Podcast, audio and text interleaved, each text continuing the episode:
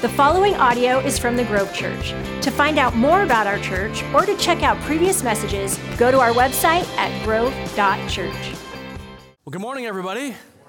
I appreciate immensely all the amazing compliments on my beard. It's really coming in nice. And uh, follow me for more beard tips. So just let me know. I feel like I'm going to leave here and, and, become a lumberjack or something crazy. But, anyways, uh, this is my best attempt, and this is all I've got. So if it's not good enough for you, I'm sorry. I don't know what else to say. My wife loves it. And by love it, I mean she doesn't like it at all. Um, so she got home from vacation. She wouldn't even kiss me. So I literally was almost going to shave it. I'm like, nope, not good enough. Okay. So pray for our marriage. We're doing, we're doing all right. She's not here today, and that's not why she's not here today.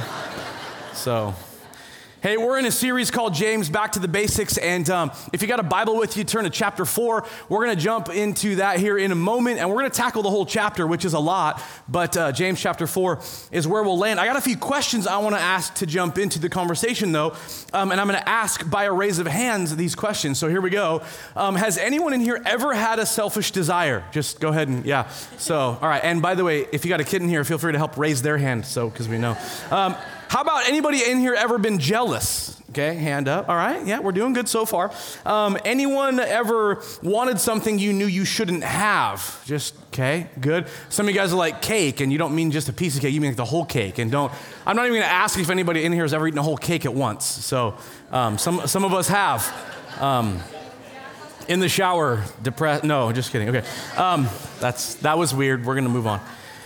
How, how, about this? Anybody ever prayed selfishly before? Just, okay, good. By the, if you didn't raise your hand at any of these, how many of you guys have just lied? Go ahead and we'll. All right. Uh, the, the, the thing about the, these questions is when we get to James chapter 4, and again, remember just a quick backstory on James, we're talking about the leader in the church of Jerusalem during a time of persecution when uh, the, the church was scattered and he cares deeply about how they're doing. So he's writing saying, hey, with all that's going on in different cultures and different contexts, but he's got some real serious things to say. And chapter 4 is one of those, and so it feels really, really heavy. But, but the basic theme, if you take it in chapters, which the Bible wasn't written in chapters and verses. It was, you know, these are letters, but we added those just as a place of reference. So I can say, turn to chapter four. But chapter four, as a basic theme, would be hubris versus humility. And if you go, what's hubris? It really just basically means like pride. So pride versus humility. And it jumps in, and we're going to go through the whole chapter. I'm going to read a few verses, I'm going to pray, and then we'll navigate through um, kind of section by section. It starts out with this What causes fights and quarrels among you? Don't they come from your desires that battle within you? You desire, but you don't have, so you kill. You covet, but you cannot get what you want, so you quarrel and fight. You don't have because you do not ask God. Jesus, today, uh, we invite you into this whole conversation. And while we tackle a whole chapter, God, I pray you would be, uh, your spirit would be what opens every one of our hearts. Again, some that are navigating online today and listening, some that are in person. Jesus, either way, that you would do this work in each of us, that we find ourselves allowing you in to some things that can feel difficult, to some things that can feel even, uh, the, the word rebuke can feel very strong. And yet we don't want to deny the fact that your Holy Spirit will rebuke us and should. So I just pray for each of us to learn to have the humility to open our hearts to this conversation because it's not you all need it. We, Lord, we need it. In your name, amen. So, so James again, as we open chapter four, what causes fights and quarrels among you? Don't they come from your desires that battle within you. And, and, and so you get down to it. And some of the words here I want you to notice would include um, don't they come from the desires that battle within? And then he says, You desire, but you don't have, so you kill. And we read that, and automatically, I, I think hopefully almost all of us would write that part off like, Well, that's not me hopefully. But um, the, the problem is, remember, Jesus raises the bar when it comes to the idea of killing or the idea of murder because he says, you know, you've heard it said, you shall not murder, kill. But I say to you, if you've ever hated your brother, held bitterness and hatred towards someone else, and all of a sudden there's a lot more of us that are in the conversation because it's like, yeah, been there, done that, not proud of it. But, but it's not just actual murder, it's this this reminder of what's going on within our hearts. Because again, at the core of this conversation, hubris or pride versus humility. He says, You covet. In other words, you're, you're, you passionately want something someone else has in a way that makes you angry as a dispensation towards them. You covet, but you cannot get what you want. And the result is, therefore, you quarrel and you fight. Anybody in here married, just raise your hands. And I'm just gonna stop there. We'll just, okay, okay. But he says, You covet, but you can't get what you want, so you quarrel and you fight. And again, that's not just marriage. We're familiar with it in marriage because we're in close proximity with another individual like crazy. But the truth is, this idea of coveting something someone has or this selfishness that causes quarrels and fighting happens in all kinds of relationships from friendships to workplace relationships to marriages to kids and parents and all this stuff. It happens all over the place. And, and so the, the problem here is this pursuit of kind of uh, this pursuit of what we want, this selfishness that keeps us at the center. We want our own way. The message version says, we want our own way and we lust for what we don't have. The Amplified Bible actually uses the word we become hedonistic. And I say that because it's important to understand what he's saying there. Hedonism is really the pursuit of pleasure above all else. It's kind of the epitome of if it feels good, do it. Do what I think I should do because it's good for me and what I want and my emotions or, or you know, my internal processing. And so then he goes on to say, you don't have because you don't ask God. So he starts with that. He's going to take it a step further in a moment but it's this idea of we quarrel and fight and we covet and we have all this going on inside of us, but we're not even involving God in the conversation. Do we pray about relationships and, and how others ought to matter, or do we simply want what we want and we refuse to bring it to God because sometimes we know what God says? Anybody ever been there? Remember I said anybody have a selfish desire before? Anybody prayed selfishly before? He says we don't ask because we know what God is saying. Let it go. Learn to forgive, hold loosely, do what they want, not what you want all the time. And then he says this, he takes it further. He says, when you ask, so you literally do pray, when you ask, you don't receive because you ask with wrong motives that you may spend what you get on your pleasures. Or verse 3 in a different translation says, you want what only gives you pleasure. When I mention the idea of, okay, if you're selfish and you do actually pray, sometimes we even pray hedonistically. And nobody likes what I'm about to say, but it's true probably for all of us. Lord, show them I'm right. Anybody ever prayed that prayer before, or at least thought that prayer before? Because God knows our thoughts. Okay. Lord, Lord, they're unlikable. I, I really need you to change them or just smite them all together. I don't really care. Okay? And again, maybe we don't say it, but on, on the inside, there's something going on where, where it, isn't as it, it isn't as it should be. We don't say them, but we either pray them or we think them. Jesus actually uses an example. If you're taking notes, write down Luke chapter 18, verses 9 through 14. This is Jesus saying it. It says, Jesus told a story to some who had, and this is the key, to a group to some who had great confidence in their own righteousness and scorned everyone else. And you can imagine if you know the Gospels who he's talking about, but um, it says, this is his example, verse 10 Two men went to the temple to pray. One was a Pharisee, and the other was a beloved tax collector. You notice that tax collectors are never in, the, in a good light in Scripture? Like, where's the beloved ones? There aren't any. Apparently, they're all despised. So he says, one was a Pharisee, which is who he's talking about. But anyway, one was a Pharisee, the other was a despised tax collector. The Pharisee, and you, this is there's humor here, so please hear. The Pharisee stood by himself and prayed this prayer. I thank you, God, that I'm not like other people, cheaters and sinners and adulterers, or that tax collector over there. I fast twice weekly and I give a tenth of my income. That's a pretty weird prayer. But again, Jesus is making a point. But the tax collector stood at a distance and dared not even lift his eyes to heaven as he prayed. Instead, he beat his chest in sorrow, saying, Oh God, be merciful to me, a sinner.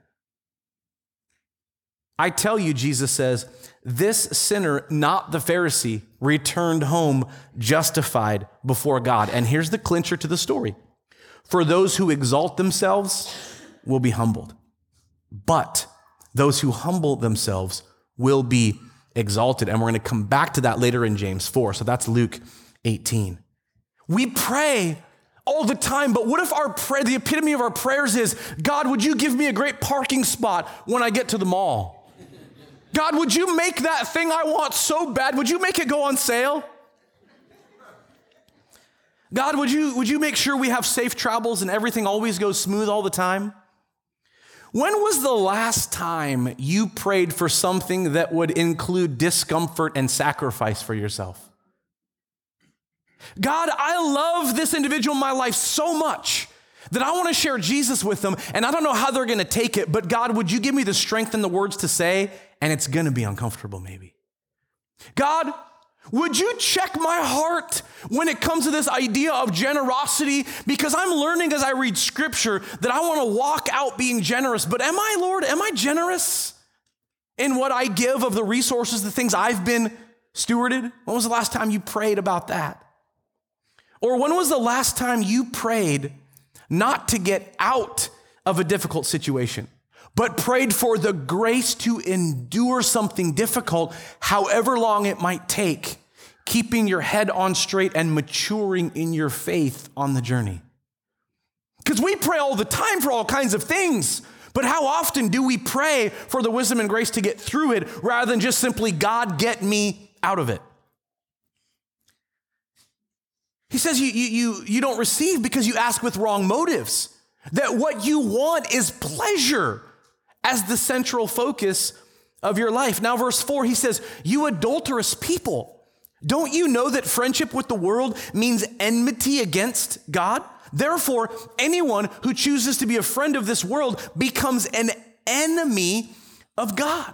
And, and again, I've said before, James in this letter doesn't pull any punches. He doesn't beat around the bush or water it down. He's literally saying there are systems that are worldly systems that you embrace and you try to embrace this idea of living for Christ. But those things cannot fundamentally go together.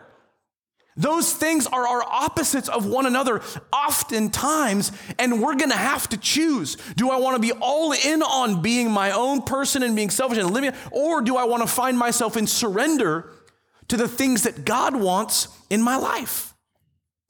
Last week in our life group, we had some great conversations, and my hope would be in your life group, you're having those too. But when you look going back to James chapter 3, one of the things we talked about is this is a deeply spiritual conversation. See, what happens when you're bitter and you talk behind someone's back is nothing good. What happens when you're willing to, in anger, lash out and say things that later on you're gonna deeply regret? Listen to me. Those things are not just hurtful. Those things are not just mean spirited. Those things are not just unwise or unkind. Let me be very clear about the source of those things. We are, when we do that, we are unleashing evil. That's what James says. Oh, that was mean. Oh, that was hurtful. Oh, that was inappropriate. Oh, that was unkind. What about, oh, that was wicked? Oh, that was evil. What about that? See, go back to chapter three. And again, Jesse did a great job walking us through chapter three last week. I'm just going to read a little bit because, again, it all relates. These aren't all separate conversations. James says, Who is wise and understanding among you?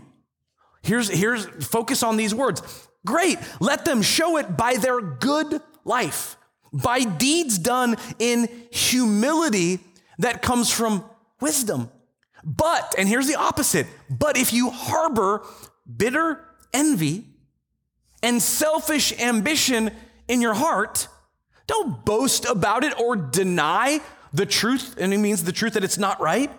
He says this such wisdom, and he puts it in quotes, meaning it's not wisdom, such wisdom does not come down from heaven. And here's his description. This is James' description of, of worldly attitudes, bitter envy, selfish ambition, stuff that is dividing and, and, and, and polarizing relationships. Here's what he says This doesn't come from heaven, but it's earthly and it's unspiritual and it's what? Demonic. Demonic. And listen to me very carefully. There are many people in the world and the culture that we live in, and even sometimes within the church, that would say the idea of, of, of, evil is symbolic, and the idea of a devil and fallen angels and temptation that pulls you away, and this spiritual battle that is going on is, is just a symbolic thing. There's good stuff and there's not good stuff, and, and that's just how life goes. And James would say it is demonic. In other words, there's evil being unleashed when you and I live leaning into being full of selfish ambition, being full of bitter envy, being full of, of, of worldly wisdom that isn't helping us relationally between us and God and us and others. And then he says this, but the wisdom that comes from heaven, and here's some words for you to remember but the wisdom that comes from heaven is, first of all, pure, then peace loving, then considerate, submissive to God, full of mercy, good fruit, impartial, sincere. Peacemakers, verse 18, who sow in peace will reap a harvest of righteousness. When you and I in our communication in person with others, online, social media, uh, whatever ways, when you and I communicate, we're either unleashing things that are full of virtue and the Spirit of God, or things that are unleashing evil and the spirit of wickedness. And James isn't saying it's just symbolic. He's trying to remind us of the weight of what we carry in this conversation. In a very real sense, you and I are objects of spiritual good or spiritual evil. And I think for most of us in this room, we would go, I want to be full of spiritual good. I want the virtues, I want the real wisdom, not the earthly wisdom. It's a dumb example, and bear with me here. How many guys remember playing the game Go Fish? Okay, it's been, I don't know, decades since I've played the game Go Fish. But Go Fish is, is what you can imagine. And it basically goes like this You have a bunch of kids' cards, and they have animals on them, and there's sheeps, and there's cats, and there's bears, and there's all these animals. And, and you have your cards, and they have their cards, and, and, and a bunch of people, and you go, Hey, do you have the cat? And they have the cat, and it's a match, and that's great. Or they don't have the cat, and what do they say? Go fish. And so you grab a card, and it's not the cat. Now you have more problems, more cards in your hand, and it means you're kind of losing. That's the game Go Fish. I know this is a dumb example, and it doesn't mean you ever have to come back here. I get it, okay? But I would say, in some ways, just for you to sort of remember the game Go Fish when it comes to the spiritual dynamic of your life in relationship with others. If I said, hey, Chris, man, when it comes to my life, do you see in me, um, uh, do you see in me grace? If, if an accountability between me and Chris, Chris goes, go fish, man. That's not good. Now, I know it's a dumb example, but if Chris says, Yeah, dude, I feel like you're a person that walks in grace, that's awesome. But I, I, say it as a stupid example to simply remind us when it comes to what James talks about in verses 17 and 18 pure, peace loving, considerate, submissive, full of mercy, good fruit, impartial, sincere, peacemakers who sow in peace and reap righteousness. If those are you're good? Awesome. If it's go fish and you got a mountain full of cards, we got work to do. The good news is, every single one of us in some of these words is going to have work to do because we haven't arrived. We haven't got to eternity yet. So we're always being shaped and, and molded through this whole journey of a lifetime. But I say it because he, he, he reminds us listen, this whole thing is a big deal. This whole thing means we're siding with evil or we're siding with God and the Holy Spirit. And then he says, Or do you think, and this is a weird verse if you don't understand it, or do you think that the scripture says without reason that he jealously longs for the spirit he has caused to dwell in us? What he's saying is go fish. If you were to prayerfully invite the Holy Spirit to reveal to you, hey, does my life have grace, Lord? Is my life full of, uh, you know, uh, uh, uh, all those words I was like, purity, peace, love? Do they have those? He's literally saying the Spirit of God jealously wants these things developed in your life. And then he says, but he gives us more grace. That is why scripture says God opposes the proud, but gives grace to the humble.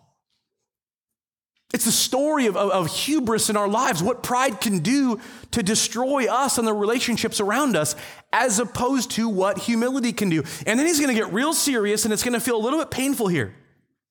He says, Submit yourselves to God, resist the devil, and he will flee. And again, he's being literal. There is an enemy of our souls, the devil, who constantly is pulling us the direction God doesn't want. He says, Come near to God, and God will come near to you. And this is where it gets a bit rough. Wash your hands, you sinners, and purify your hearts, you double minded. Grieve, mourn, and wail. Change your laughter to mourning and your joy to gloom. Humble yourselves before the Lord, and he will lift you up. James, in a nutshell of these verses, is saying this take this conversation seriously. It should cause you from being flippant and passive and you joke about how you don't like this person and you badmouth that individual that you take seriously, like, oh God, that's not okay. Oh God, you don't want me talking like that, treating people like that, trying to get away with these attitudes and things that surface that, that cause, you know, division in relation. You don't want that. God, let me take this seriously. And then the encouraging verse 10, kind of the culmination of how to navigate this. Humble yourselves before the Lord, and he will lift you up. In other words, what God has done in Christ, that the power of the cross of Jesus is that you and I, when we miss the mark, can come back to that place and go, God, would you forgive me for that attitude? Would you forgive me for the way I talked about them? Would you forgive me for withholding? Would you forgive me for the selfishness? Would you? And, and the beauty of it is when we come in humility, God's grace covers it. Anybody else thankful for that? God's grace covers it. He says, humble yourselves before the Lord and he will lift you up. If you've been in church world for any length of time, I remember decades ago, because I started serving Jesus in the 90s, a song that we sang in church world. Humble thyself in the sight of the Lord. And the, the women would, would echo. Anybody remember this? Come on, bear with me. Humble thyself in the sight of the Lord. Humble thyself in the sight of the Lord, and he will lift you up higher and higher. And he, okay, so uh, there's your song for the day because I was told I haven't sung recently. And there's a reason for that. And the exits are over here, over there. And if you're online, you can just hang up. Anyway, but there is something to, and again, that, that song echoes in me as I'm putting my notes together because it's that picture of God's grace being extended where you and I miss it. And unfortunately, there are times where you and I are going to miss it.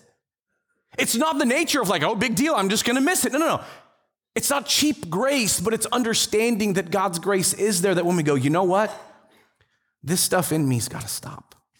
This stuff in me's gotta come to an end. And it means repentance. And it means confession. And it means choosing to walk a different way through the invitation in your life of the Holy Spirit being engaged, empowering you to walk differently than you've been walking. Brothers and sisters, verse 11, don't slander another, one another. Anyone who speaks against a brother or sister judges them and speaks against the law and judges it. When you judge the law, you're not keeping it, but you're sitting in judgment on it or over it. There is only one lawgiver, capital L, and one judge, capital J. The one who is able to save and destroy, but who are you to judge your neighbor? So, what he's saying is, in this whole conversation about hubris, is in the midst of your pride, in the midst of you thinking that, that what you get and what you want is always the, the center of our world, that you look at others and where they might miss the mark, you look down your nose. That when, when, when they're not walking the way you think they should be walking, and whether they're believers or not or whatever, it doesn't necessarily always matter, but it's this whole picture of thinking I'm in a better spot, therefore I can tell you what's wrong with you. And yet, when hubris is activated or pride exists in our hearts, it's hard to have conversations about humility because we're being hypocritical. Do you remember when Jesus said, Hey, you, you keep looking at, at the speck of dust in your, your, your brother's eye over here and trying to deal with it, all the while you've got a two by four sticking out of yours? Yes, he's being ironic when he says it, but it is that picture of like, oh, you got a speck of dust, let me help you. It doesn't, it's that's dumb. And that's Jesus' point is like, look, you've got stuff in your own life that needs to be corralled. You've got issues in your own life that you've got to navigate. That you get to the point where you, in humility, understanding your situation before God, can repent and deal with it, then gives you the place to say to somebody you love and you're concerned about, about anything that maybe is missing a mark, hey, can we talk about this? But it doesn't come from pride. It doesn't come from hubris. It doesn't come from you thinking you're better. It's you understanding your utter brokenness before Christ. And in your brokenness, being able to encourage, not beat down another brother and sister in Jesus. Because he says God's the judge, God's the lawgiver. In the end, everything's going to come out in the wash, but don't ever forget when Paul says to the church in Rome, it's the kindness of God that leads us into repentance. And when we sit in judgment, we're not helping others understand the grace and mercy of Christ. We ought to spend our time focusing on our own heart and our own attitudes. That's a majority of this journey is what's going on in me and how am I being shaped to love and serve others. He says, Now listen, you who say today or tomorrow we're going to go this city or that city, spend a year there, carry on business, and make a bunch of money. Why, you don't even know what will happen tomorrow. What is your life? You're a mist that appears for a little while, then vanishes. Instead, you ought to say, if it is the Lord's will, we'll go to this place or that place and do this or that. As it is, you boast in your arrogant schemes. All such boasting is evil. On one hand, it's a bit of a different conversation, but remember, the whole chapter is about pride. It's about this hubris. I pulled myself up by my bootstraps. I got a degree and I can be successful and I'm charismatic and all this stuff. And so I'm going to go out and do that and watch what I can do. James says in a nutshell deal with the issue of pride, whether it's the pride of selfishness that you always want your own way to the demise of others, and you even end up praying selfishly because it's about you, and you even live in a worldly system that isn't helping you, and you mistreat and judge others because it's about you. And you're going to travel over here and go over there and do all this stuff and be flashy, amazing, and powerful and rich, and it's all about you. Here's what he says at the end of the chapter Why don't you make it a pattern to involve God? Why don't you make it a pattern to invite the Holy Spirit to guide your life? And this isn't a scare tactic when I say this, it's part of what he's saying. There's not one of us in this room that's guaranteed tomorrow. Fine, plans, make plans. Have an idea, I'm gonna go there, I might do this or that. But how about through the lens of God? However, my life plays out, I have some thoughts. But Lord, what you want is really what I want. And if that's not your plan, if this thing isn't your, if that direction, this career path, this open door, if that's not you, then God, I really don't want it. What I love in, in all of this, and he ends the whole chapter with saying, if anyone then knows the good they ought to do and doesn't do it, it's sin. And if you read just that verse, all of us are like, that's every day, man. Keep in mind, and it goes back to the whole letter he's written so far, but keep in mind, just in the context of chapter four, he's saying, now that some guys yelled at you for about 30 minutes, if the Holy Spirit is, is doing something in your heart, listen. If the Holy Spirit is doing something in your heart, do something about it. Don't let that stuff stay there because it's going to destroy you. It's going to destroy others. And none of us wants that.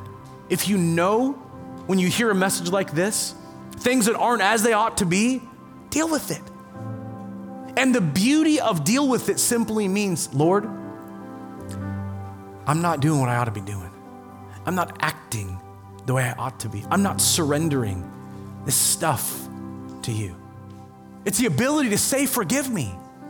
If you know the good you ought to do based on this message, do it. If it means treating your spouse different, praise God. If it means your neighbor being treated differently and better, great. Your kids, great. Your coworkers, great. The spiritual dynamic of your life between you and Jesus, great. Remember, James is writing this. And who is James in relation to Jesus? His half brother. Jesus is the Messiah. James is the, the, the, son of Mary and Joseph, of donkey fame, of this inn, you know, the manger, Christmas. But James wasn't a believer in his half brother being the Messiah while Jesus was still here. Later on, he was fully committed. And like I said, he led the church. Who is he challenging us to be like when he writes this? Now, he's not name dropping. He's like, hey, be like my bro, right? He's not name dropping. But he is saying, hey, do you see Jesus walking around with a selfish jealousy? You see him as Mark wrote? For, for you and I, what Mark wrote, what John wrote, what Matthew, what Luke had to say about how Jesus existed? Do you see him bitter? Or do you see him extending grace and mercy day after day? Anybody else grateful for that? I love that verse that says his mercies are new every morning. One of the cool things about, about this idea of time is that we get new beginnings. Some of you guys are like, 2023 needs to come to a close so I can get to January 1. Happy New Year for me. But here's what you need to know God also gives us months. And some of you guys are just days away. I need a new month. But God also gives us weeks. Some of you guys go, last Monday through today wasn't great. I get a new Monday through the next Sunday. I could use that. But some of us, it's getting up in the morning going, I need a new mercy today.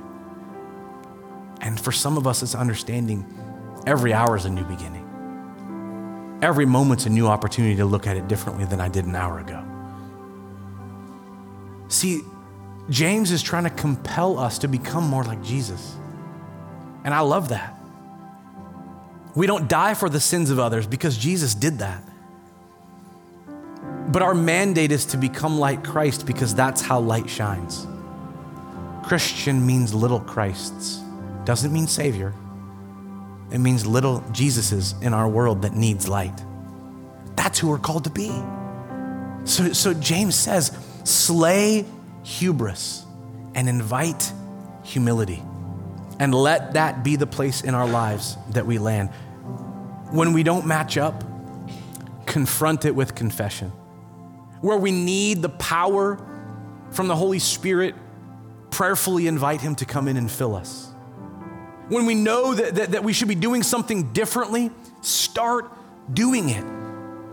Inviting the Holy Spirit to empower you every moment. It is the difference between hubris and humility, the difference between spiritual evil and spiritual revival. Let's pray. Father, today, it's a conversation that we all need. It's a conversation that can be really difficult, but God, you want to slay pride in us. And we don't have time today to go back to the original sin, the fall of Satan, the whole idea of, of, of, the demonic realm and, and, and the pride and all that. But God, I pray for all of us to understand in a fresh way anywhere that we're given to pride, anywhere that we lack humility. That is our, is our life marked by repentance. Not that we grovel and this is supposed to be spiritual misery all the time as followers, but we understand where grace and forgiveness is found is in humility to submit to God, to resist the devil. Father, for each person in this room, I pray your grace, your work, your power. Pour over every single heart that what we want is to lean into what you desire in us.